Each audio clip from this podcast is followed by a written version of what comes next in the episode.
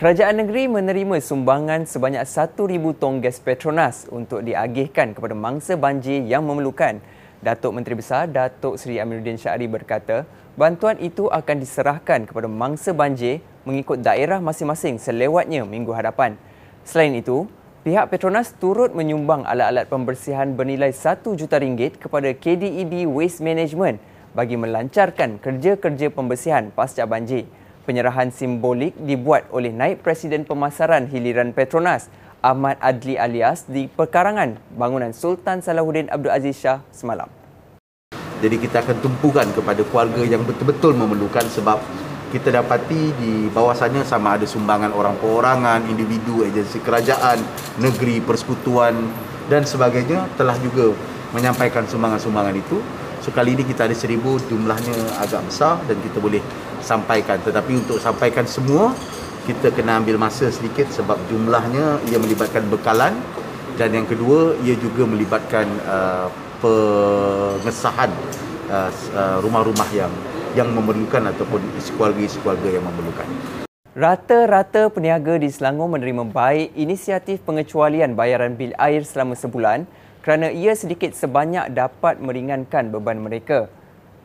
Inisiatif tersebut dilihat banyak membantu golongan peniaga kerana mereka menggunakan jumlah air yang banyak untuk membersihkan premis perniagaan yang terjejas akibat banjir Disember lalu. Inisiatif yang ditawarkan kerajaan negeri melalui bantuan Selangor Bangkit BSB itu diberikan secara automatik kepada mangsa banjir pada Januari ini.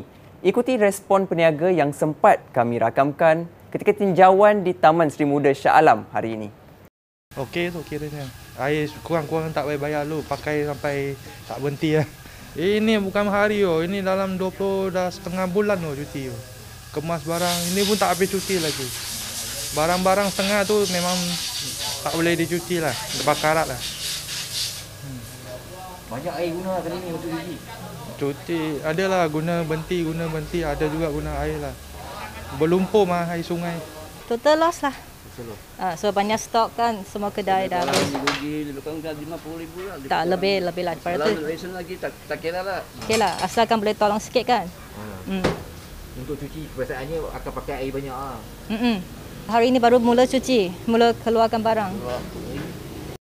Jabatan Pengairan dan Saliran JPS telah bertindak segera menambak ban yang pecah sekitar pintu kunci air Kampung Lombong Namun begitu, masih terdapat kebocoran yang perlu dibaiki semula. Adun Sungai Kandis Muhammad Zawawi Ahmad Muhni berkata, kerja-kerja pemulihan sepenuhnya perlu dijalankan dengan lebih komprehensif dan tindakan drastik perlu diambil segera selain disarankan ia dilengkapi dengan siren amaran banjir. Keadaan itu sebenarnya memerlukan jumlah peruntukan yang agak besar kerana ban yang pecah itu uh, memerlukan uh, rawatan apa ni baik pulih yang Uh, lebih komprehensif. Ya, kita tak nak nanti kita buat sementara pecah semula. Pelaksanaan pembayaran parkir digital e-coupon menggunakan aplikasi Smart Selangor Parking yang dikuatkuasakan di seluruh Selangor mendapat sambutan kerana kemudahan itu jauh lebih mudah, cepat dan menjimatkan.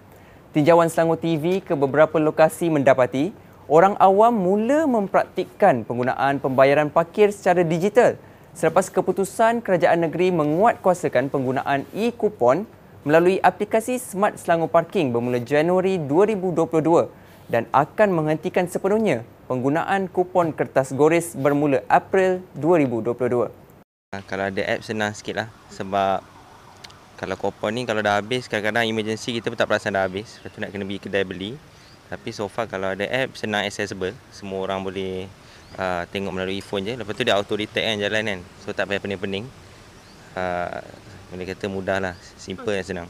Ya bagi pengguna apps ni mungkin ada satu satu kelainan atau satu perubahan yang baik.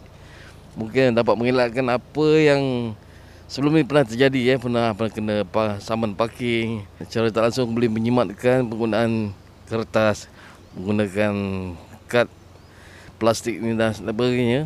Ini adalah untuk kebaikan lebih menyenangkan lah. Memang memang betul-betul senang.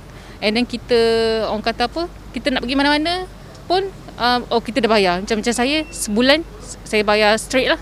Uh, untuk satu bulan tu tak payah fikir oh nanti nak kena saman ke apa ke. And, and lagi satu pakai apps ni kita boleh uh, tahu kita nak bayar estimate bila-bila-bila. Uh, tu memang memudahkan. Sekian semasa hari ini, terus bersama kami di YouTube Selangor TV dan Facebook Media Selangor. Bertemu lagi esok.